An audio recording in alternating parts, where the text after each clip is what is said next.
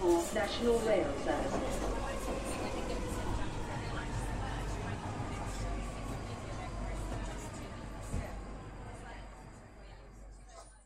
Bine revenit în stația Londra. Eu sunt Manuel Cheța de la manuelcheța.ro și tu asculti podcastul Un român în Londra.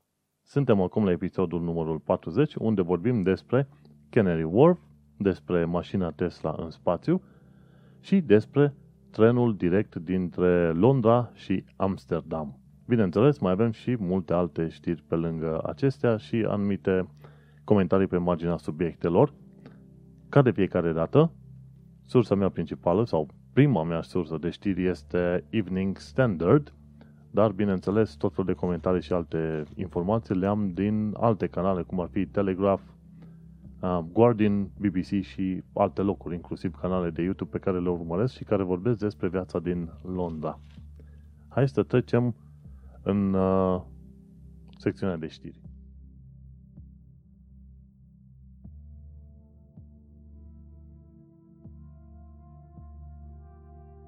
Până să ajung la secțiunea de știri, haideți să vorbesc puțin despre o săptămână tipică în uh, Londra.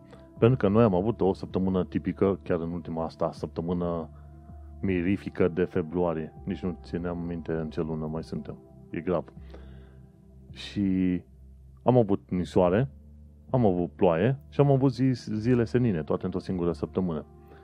Contrar uh, părerilor generale, în Londra nu plouă așa de mult pe cum mai crede sau pe cum arată în filme. Este drept că Petronela Rotar venise săptămâna trecută sâmbătă pe vreme de ploaie, dar este o raritate. Aici găsești nori foarte des, într-adevăr este mai norat decât în uh, Brașov, dar plouă mai puțin decât în Brașov. Și atunci când plouă, vezi o ploaie molcomă, liniștită, rare ori cu fulgere și furtuni în toată regula, așa cum ai putea vedea, de exemplu, în Brașov.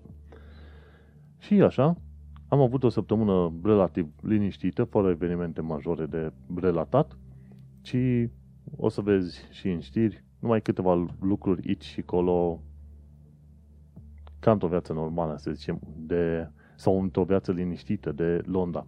Bineînțeles, Londra nu este liniștită în niciun caz, însă, cel puțin pot spune că nu este așa cum credeai în miturile despre Londra. Bineînțeles, anumite lucruri despre britanici se mențin. De exemplu, ei știu să stea foarte mult, foarte bine la rând. Câteodată când se înghesuie oameni extrem de mult, se fac niște rânduri și ruitoare de nu-ți vine capul să vezi unde începe și unde se termină. La ei nu este o idee deloc bună să sar peste rând. Oamenii se vor lua de tine, știi? Chiar la un moment dat au zis în spatele meu la metrou, că două femei se certau. Vezi că ai intrat în fața mea, tu trebuia să stai în spatele meu, știi? și aici acum sunt tot felul de neamuri de oameni, cât 150 de nații diferite în Londra, îți dai seama că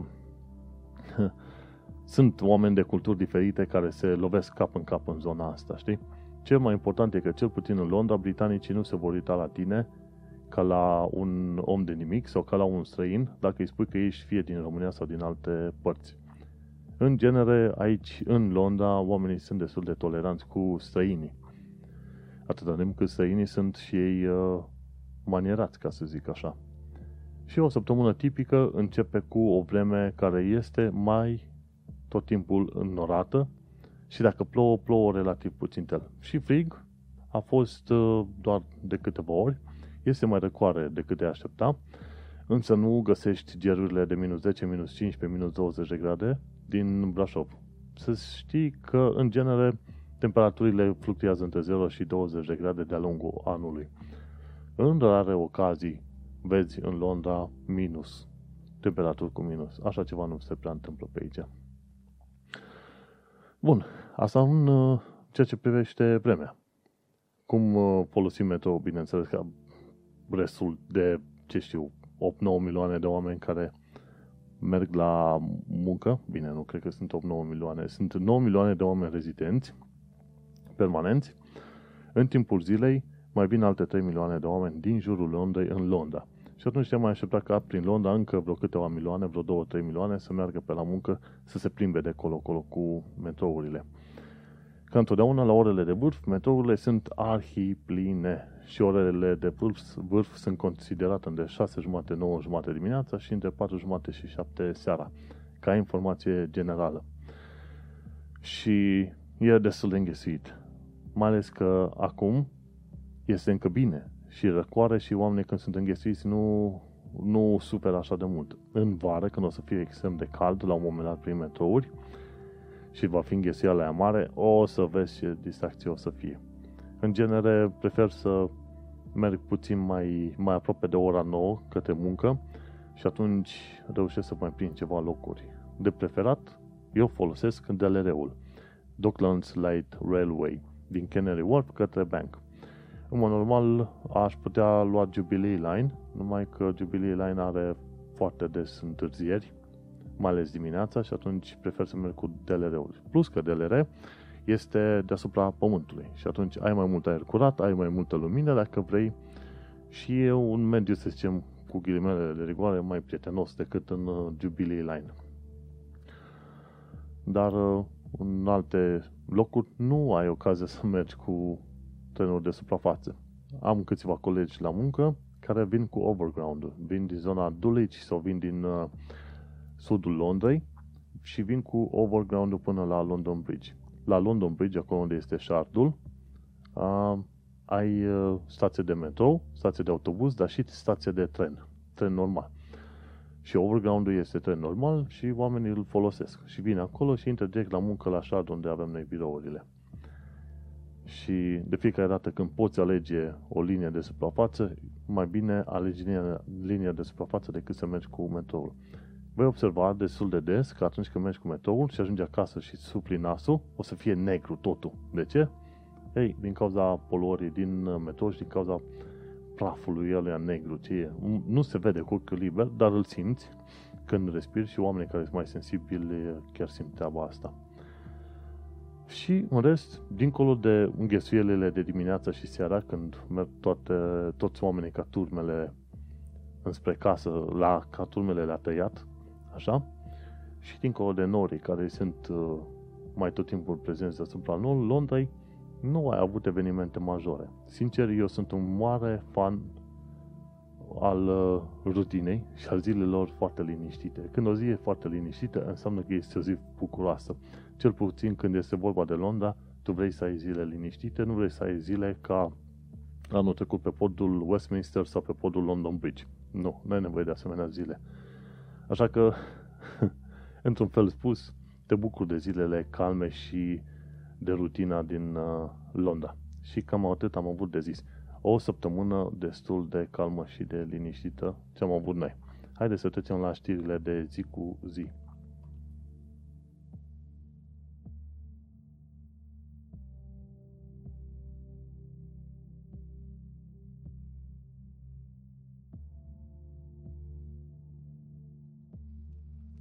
Luni, data de 5 februarie 2018, am aflat că pe Oxford Street nu este tocmai sigur să mergi cu telefon uh, cu telefonul în uh, mână sau cu bijuterii la vedere. În genere, zonele Oxford Street, bine, nu, nu e numai Oxford Street, e în jurul Oxford Street, oamenii care merg cu telefoane în mână se pomenesc că sunt uh, ținta atacurilor uh, hoților de pe mopede. Vin ăștia cu mopedele, chiar și pe trotuar din când în când, te văd că ai telefonul și îți telefonul din mână și după aia dispar, știi?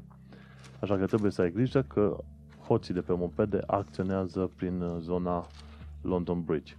Uh, nu London Bridge, Oxford Street. Mergem mai departe. Ia uite ce aflăm. Avem un robo postman sau un poștaș robotic care va fi testat în Londra în curând. Până zilele astea știam că există un livrator de pizza sau de mâncare fast food din zona Greenwich care livra pe o distanță de 1-2 km în jurul unei pizzerii, dar acum este un cargo droid. Și uh, ce se întâmplă? Acest cargo droid are un design similar celor de la roboților de la Greenwich, care roboții de la Greenwich au fost făcuți de Starship Technologies. Și se pare că în Londra ei vor să împingă înainte în uh, cum să zic, asemenea brevete în care și teste în care se folosesc roboți în ăștia pentru autopilotați pentru transport de marfă. Nu știu acum ce s-a mai întâmplat cu testele din Greenwich, dacă au funcționat, dar uh, mi se pare că tot prin zona Green, printr-o, da, tot prin zona Greenwich aveau și un uh, autobuz din ăsta automat, fără oameni, care te duceau din loc în loc. Amazon chiar este, chiar uh, ei se gândesc să folosească asemenea roboții de transport prin, uh, nu numai prin Londra, dar peste tot prin lume. Vedem ce va ieși. Mergem mai departe. Ce am aflat? Am aflat că săptămâna asta s-a sărbătorit 100 de ani de zile de la de când femeile au primit dreptul de vot în UK.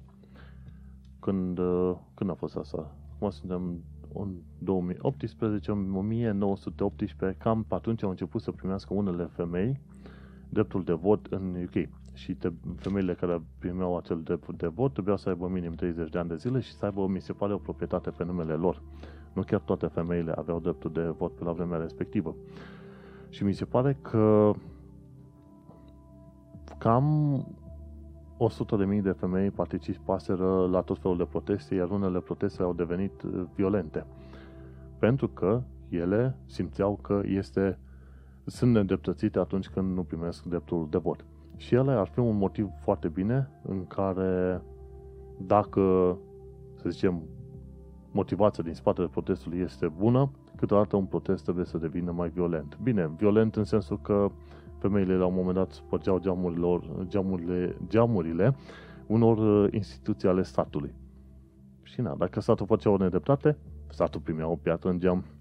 Și ai zice că este ilegal, că este nu știu cum, dar uh, adevărul e că atunci când există legi abuzive, tu ai datoria să-ți uh, promovezi cumva asta, să promovezi o dreptate pentru toată lumea, într-un mod mai puțin pașnic aviz uh, protestatarilor din România. Bun, și ce s-a întâmplat? Uh,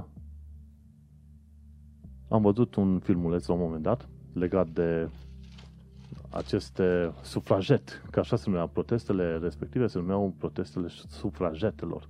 Sufraget înseamnă femeie votantă în franceză.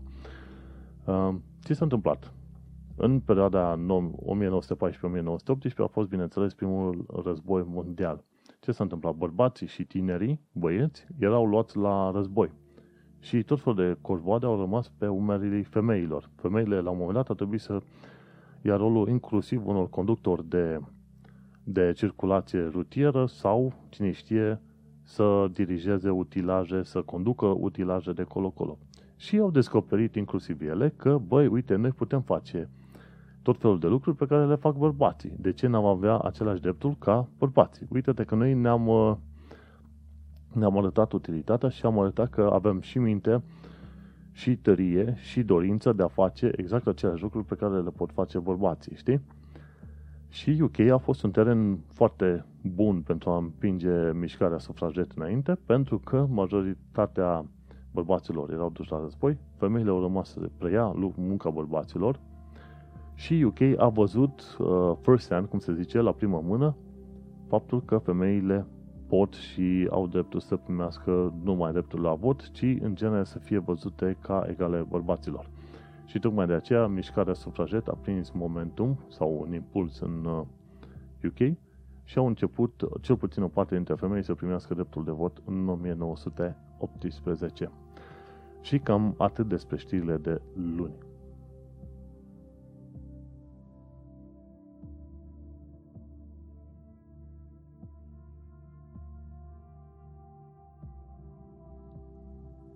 Pentru ziua de marți avem o singură știre, marți 6 februarie 2018.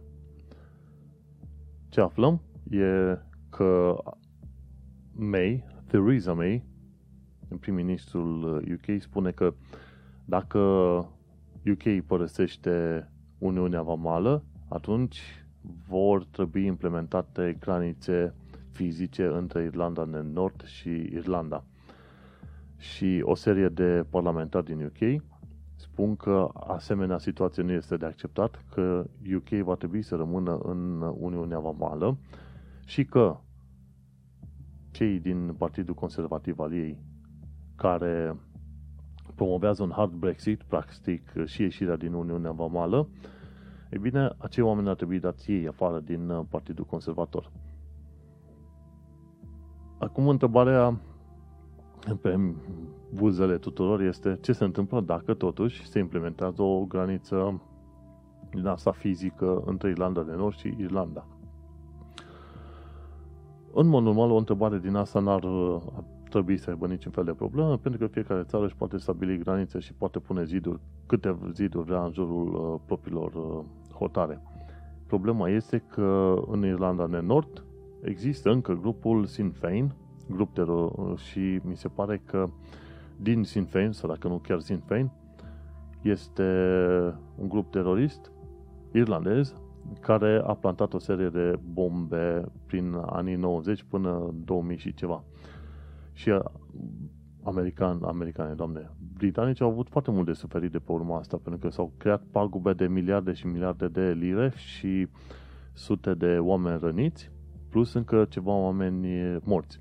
Diferența între atentatele făcute de IRA și atentatele făcute de uh, cei pe bază religioasă, de musulmani care au fost pe aici, ăia de la IRA anunțau cu jumătate de oră, o oră, o oră jumătate înainte faptul că în zona X au pus o bombă și dădeau uh, cu ocazia asta oarece răgaz poliției să evacueze zonele, după care ăștia de la IRA, bum, explodau zona. În schimb, uh, ăștia, atentatele astea religioase, care au avut loc în Westminster și London Bridge, pentru că au avut o motivație religioasă, chiar dacă oamenii din spatele lor nu erau uh, niște credincioși adevărați, ci erau niște fanatici ordinari, e bine, alea, atentatele alea religioase, ținta lor este să ucide cât mai mulți oameni. Și cam asta este diferența între, foarte mare între IRA și uh, cei care fac atentate din asta religioase. Uh, bun, și ce s-ar întâmpla dacă se pune din nou o graniță hard? La un moment dat urmăream un material pe BBC și spuneau că între Irlanda de Nord și Irlanda sunt sute de puncte de trecere, de conexiuni. Bineînțeles, discutăm aici de drumuri și drumulețe micuțe, care unesc cartiere, orașe și toate cele, că granița asta uh, dintre Irlanda de Nord și Irlanda trece prin locuri, chiar prin mijlocul unor localități și chiar prin alte părți, chiar prin mijlocul proprietăților oamenilor. Și atunci imaginează ce înseamnă să pui, să pui card și sute de puncte de control peste tot în zonele respective. Din uh, punct de vedere practic, ar fi o problemă foarte mare. Ar trebui să implementezi doar câteva puncte de control. Și atunci te-ai putea trezi că ai un alt risc pe cap. Pentru că Irlanda de Nord și Irlanda, într-un fel, ar vrea să fie unite. Așa că nu știu ce s-ar întâmpla dacă UK implementează niște granițe fizice pe acolo și restricționează accesul oamenilor dintr-o parte în alta. Pentru că, într-un fel, fiind în UE, Irlanda din Nord și Irlanda, deși nu puteau fi încă considerată o singură țară, totuși aveau acces direct unii la alții și atunci nu am mai avut ei atât de mult uh, nevoie să arunce bombe prin Londra. Bineînțeles, chestia asta cu atacuri cu bombe s-au terminat din uh, cauza fapt, sau datorită faptului că a existat un pact, pactul Vinerei Mari, parcă așa se numește, între guvernul UK și IRA. Și atunci s-au încetat uh, bombardamentele astea și așa mai departe, știi? Dar nici nu mai știi ce o să se întâmple în viitor. În fine, cam asta a fost cu știrile de marți.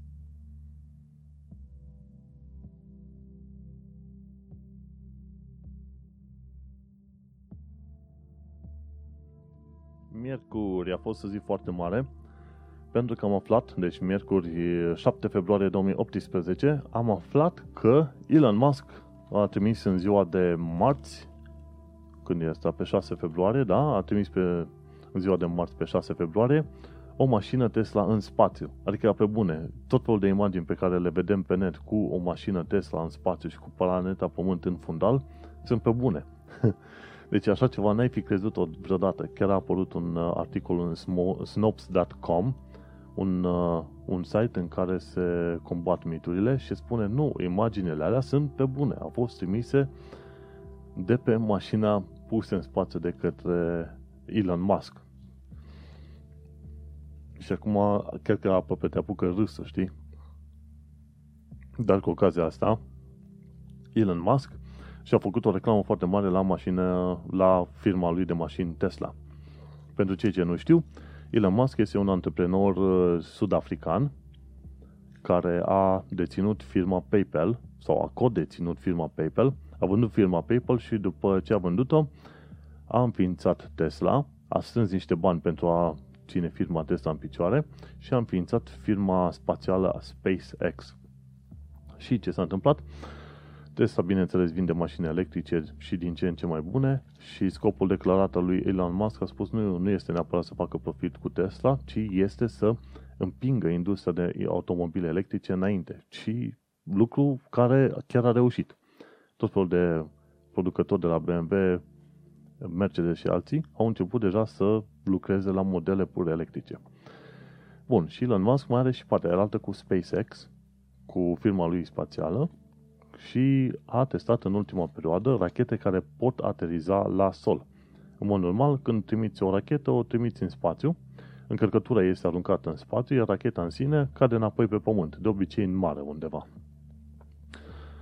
Ei bine, Elon Musk a zis, mă, cum pot să economisesc bani? Și atunci a inventat uh, anumite tipuri de rachete care pot ateriza înapoi, în, uh, înapoi pe pământ și pot fi refolosite din diverse calcule care le-a făcut, a ieșit că, într-adevăr, e mai ieftin să inventezi rachete care aterizează decât să reconstruiești acele rachete pentru fiecare zbor în uh, parte. Tocmai de aceea a câștigat o serie de contacte cu NASA, ceea ce a dus undeva cât 1,1 miliarde de, un contract de 1,1 miliarde de dolari.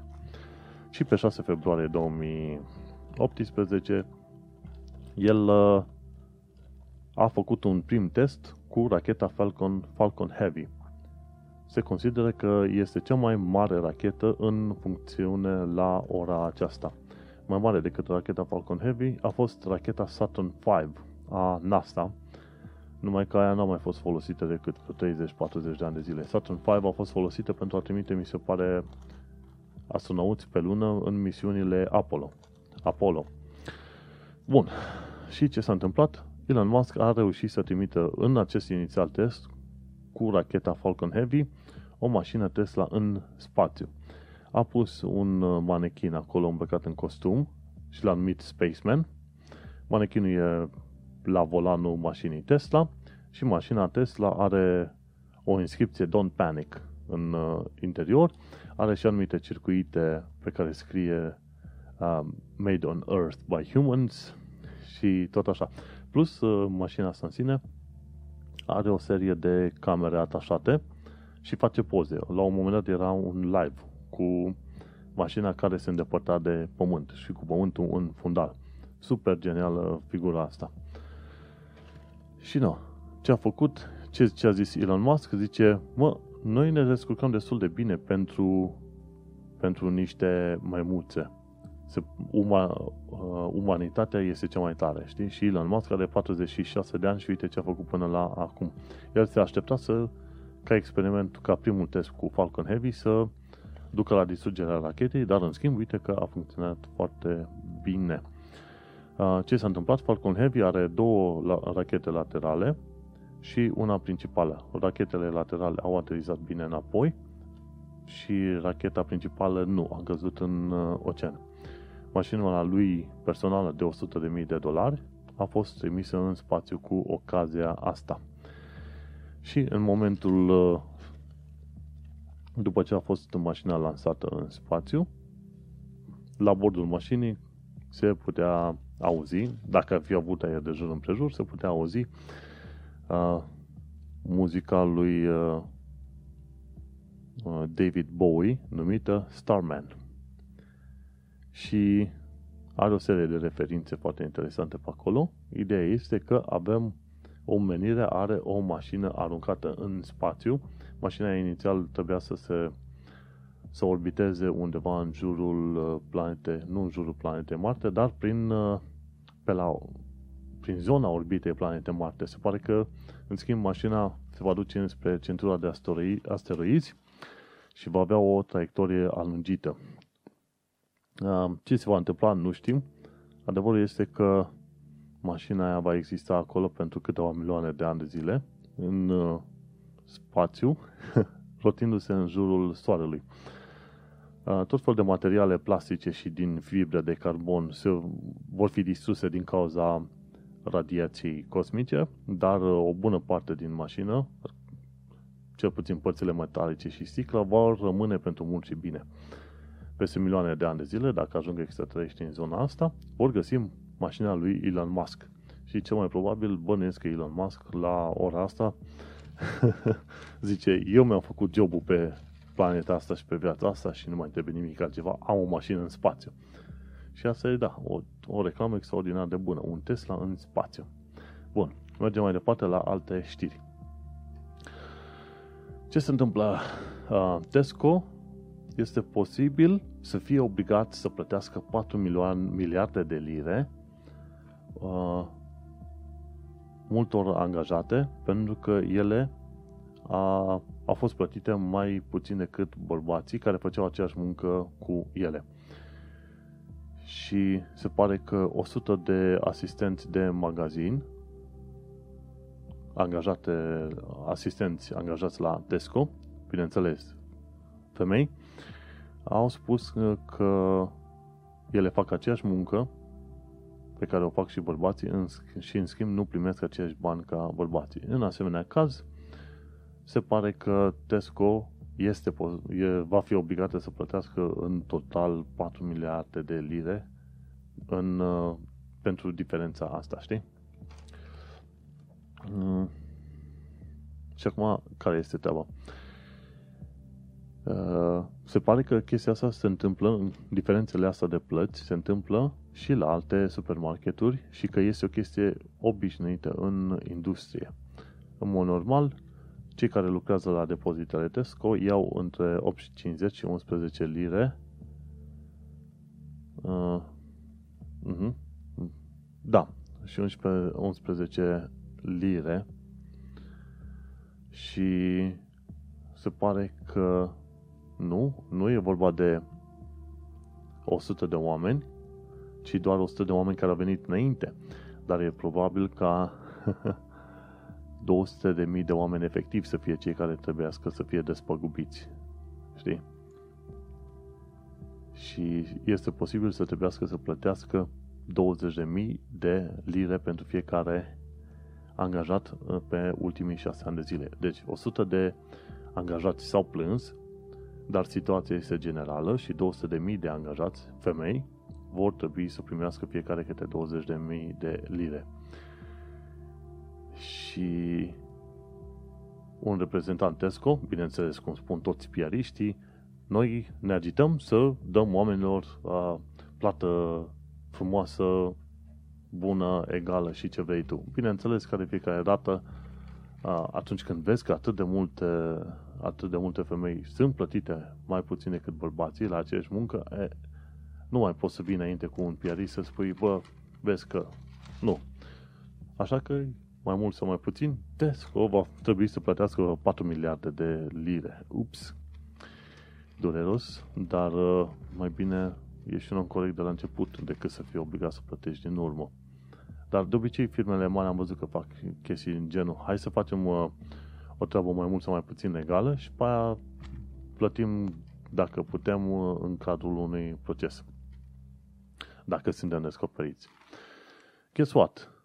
Uh, la stadionul O2 din Londra, între 22 februarie și 9 septembrie 2018, are loc o, ex, uh, o prezentare a DC, DC Comics, cei care au uh, Wonder Woman, Super, au franciza Wonder Woman, Superman și Batman. Și la O2 se vor face prezentări de tot felul de materiale ce țin de Wonder Woman, Superman și Batman și alți supereroi din universul DC.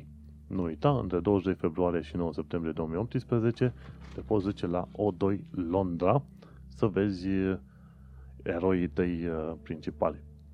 Și va trebui să mă duc și eu, bineînțeles, dacă zic ție să mergi, va trebui să merg și eu. Mie, mie îmi plac uh, filme cu Superman, Batman și Wonder Woman. De fapt, am văzut Wonder Woman și mi s-a părut genial. Și vedem cum vor fi celelalte Justice League. Dar uh, aștept să văd filmele astea când apar pe Amazon Video.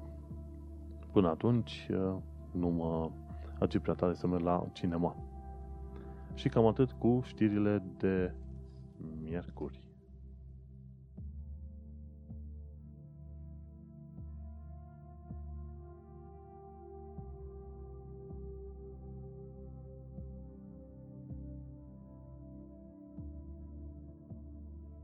Hai să vedem știrile de joi 8 februarie 2018. Prima știre este legată de Docklands. Bine, știrea în sine spune Next Big Merger, Docklands and the City. Și știrea în genere vorbește despre faptul că sunt deja niște planuri puse în funcțiune prin care The City și uh, Docklands sau Canary Wharf, mai bine zis, să se unească într-un mare centru financiar.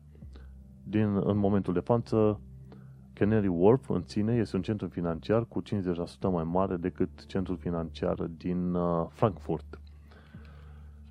Și uh, gândește-te că Londra are două centre financiare, are Canary Wharf și The City, sau Square Mile, cum se zice, chiar în centrul Londrei.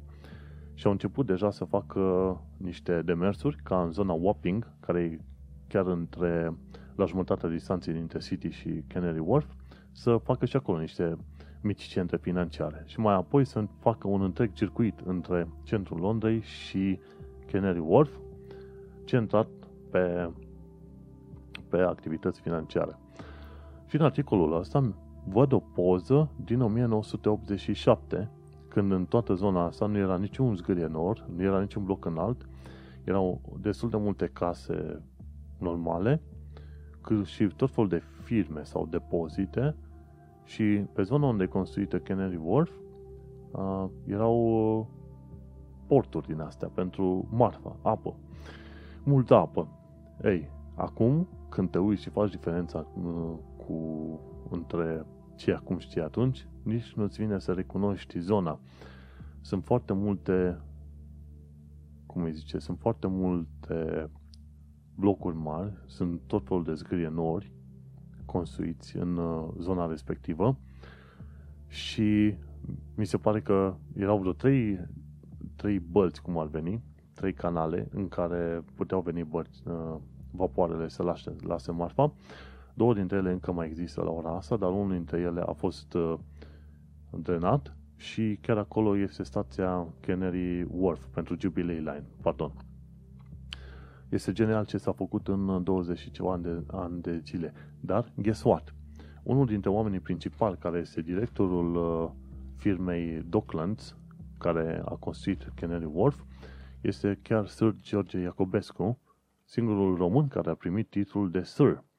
Și George Iacobescu, născut în România, crescut în România, în 72, el uh, mi se pare că avea deja facultatea de inginerie făcută, în 72 a fugit din România, a ajuns în uh, Londra și de-a lungul anilor a participat la proiectul Canary Wharf și se pare că el este o personalitate importantă în dezvoltarea Canary Wharf pentru că din ce am citit în, uh, într-o serie de articole din Evening Standard, dacă nu era Sir George Iacobescu, Canary Wharf nu exista în forma în care există în momentul de față. Uh, Sir George Iacobescu este președinte și șeful executiv al uh, Canary Wharf Group, firma care se ocupă de dezvoltarea Canary Wharf. Și uh, el spune că în viitor City și Canary Wharf vor fi unite într-un singur mare centru financiar. Și acum Sir George are 72 de ani de zile și a început uh, munca în 1988. A început munca de restaurare a Docklands în 1988. Iar uh, până în momentul de față sunt 34 de clădiri construite în zona Canary Wharf și o bună parte dintre acele clădiri sunt ocupate de firme genul Barclays, HSBC și Stanley, Morgan Stanley, e JP Morgan, de exemplu. În, uh, și în zona Canary Wharf lucrează zilnic 120.000 de oameni. Și în viitor vor să mai construiască încă 19 asemenea clădiri și să aducă vreo 25 de milioane de picioare pătrate de, de spații de birouri. Acum 25 de milioane de pătrat, picioare pătrate ar însemna asta să mă gândesc. 25 ori 10 la 6 ori un picior, un picior este 0,3 metri. Când faci 0,3 uh, metri la pătrat, ar trebui să-ți iasă foarte bine 0,09. Și 9 ori 10 la minus 2, o 25, 10 la 4, 95. Hmm. Atunci înseamnă că mai vei avea undeva la vreo 200 de mii de metri pătrați de spații de birouri. Ceea ce înseamnă binișor. 200 de mii, nu. 200 de mii și, sau 2 milioane. Milene să scot un calculator acum. În fine. Ideea este că în zona în care se e construit Canary Wharf, lucrează 120.000 de oameni și întreaga populație a Cambridge, practic. și zice că Canary Wharf este deja de, cu 50% mai mare decât uh, centrul financiar din Frankfurt. Bună chestie de știut, pentru că la un moment dat a apărut discuția că o serie de centre, o serie de operațiuni financiare vor trebui mutate din Londra către Frankfurt. Dar se pare că ar fi cam prea multă muncă să faci treaba asta, știi? Bun. Și acum uh, ce mai rămâne de făcut este să precizez faptul că Canary Wharf generează 36 uh, firmele care sunt în Canary Wharf generează 36,5 miliarde de lire anual. Îți dai seama? Și astea 36 de miliarde de lire anual înseamnă 70% din venitul generat pe zona Tower Hamlets, pe districtul Tower Hamlets. Tower Hamlets cuprinde Isle of Dogs, Canary Wharf, Wapping uh, și în zona aia cu Whitechapel până la Tower Bridge. Noi suntem în Tower Hamlets aici, chiar foarte aproape de Canary Wharf. Și de aia mă interesează subiectul ăsta, pentru că e doar practic sub nasul meu. Și pentru a marca 30 de ani de zile de când uh, a fost dezvoltată zona, Canary Wharf a eliberat uh, publicului pozele astea ar trebui să le vezi între 87 și 2018. Oricum, Canary Wharf este o zonă foarte mișto. Dacă ai ocazia, uh, merită să te duci măcar să vizitezi, să vezi cât e norii de acolo. Mergem mai departe. Ce aflăm? Aflăm că firma Debenhams va trimite acasă câteva sute de oameni, respectiv 320 de oameni din 176 de magazine se pare că vor să economisească niște bani. De Bonhams mi se pare că îi vând tot felul de lucruri, de la haine până la produse cosmetice și probabil ceva mobilă de casă. Chiar am un coleg la muncă care a venit de la Debenhams. Deci, dacă vrei să te angajezi la Debenhams, trebuie să ai grijă că oamenii ăia de fapt dau afară în momentul de față. Și cam asta cu știrile de joi.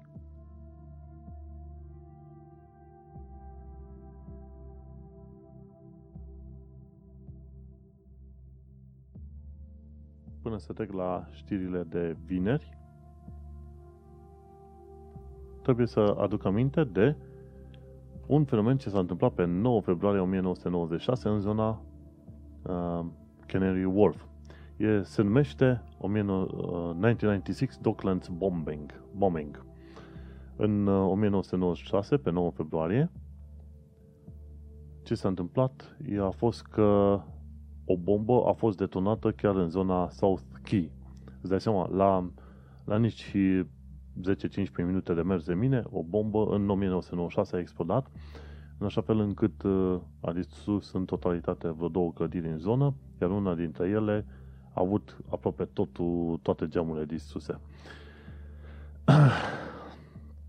și a făcut uh, pagube de vreo 150 de milioane de lire Doi oameni morți, 100 răniți și 90 de minute a fost uh, timpul uh, de evacuare. Cei de la IRA, cum am spus, ei anunțau poliția și oamenii, polițiștii au evacuat cât de mult au putut. Cei doi care au murit, nu știu cumva, nu fusese evacuați la timp în perioada aia.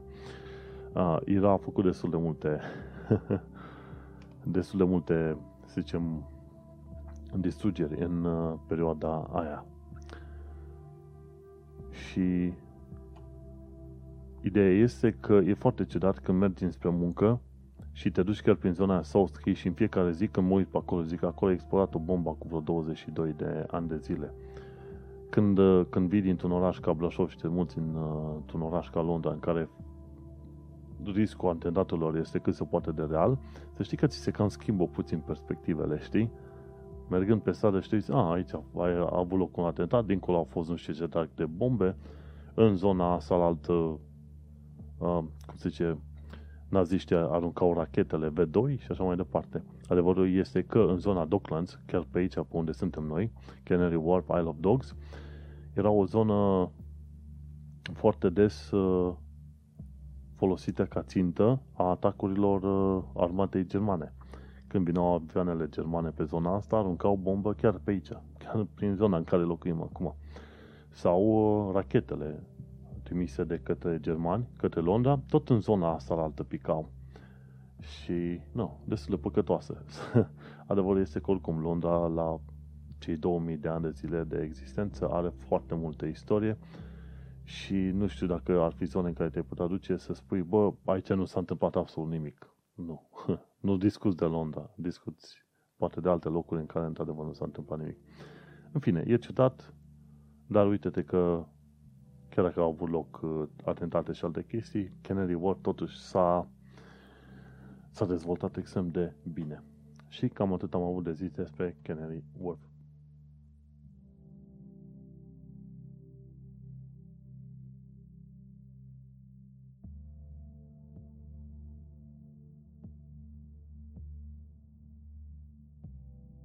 de vineri, mi se pare că am doar o singură știre și aflăm că Eurostar lansează acum o rută nouă între Londra și direct Amsterdam.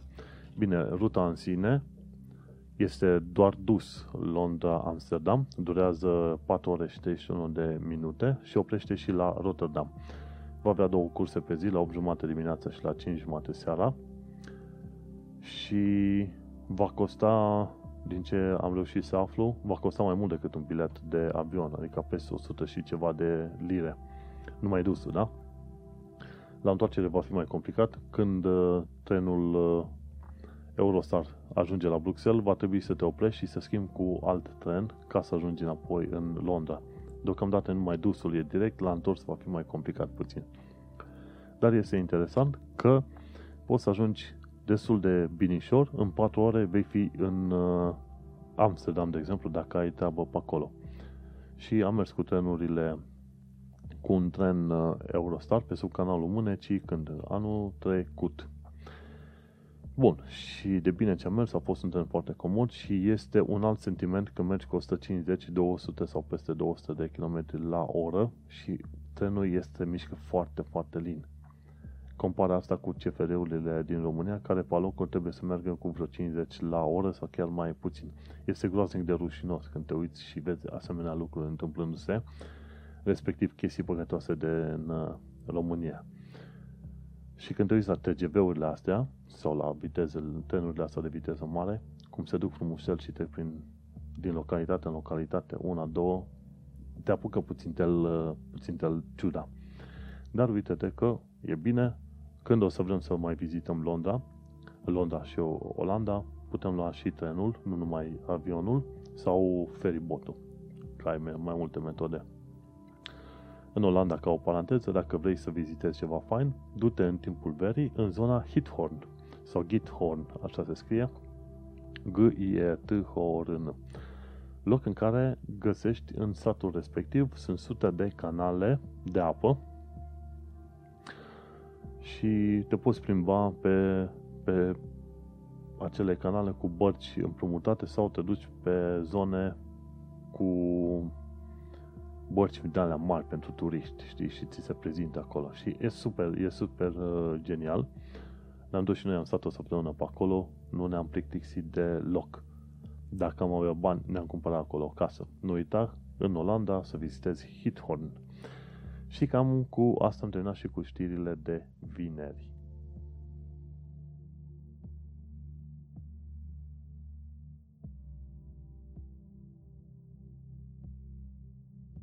Și cu această ocazie am ajuns la finalul episodului numărul 40 din podcastul Un român în uh, Londra. Eu sunt Manuel Cheța de la manuelcheța.ro și astăzi am vorbit despre Canary Wharf, despre mașina Tesla în spațiu și despre trenul direct către Olanda și recomandare de vizitat în Olanda.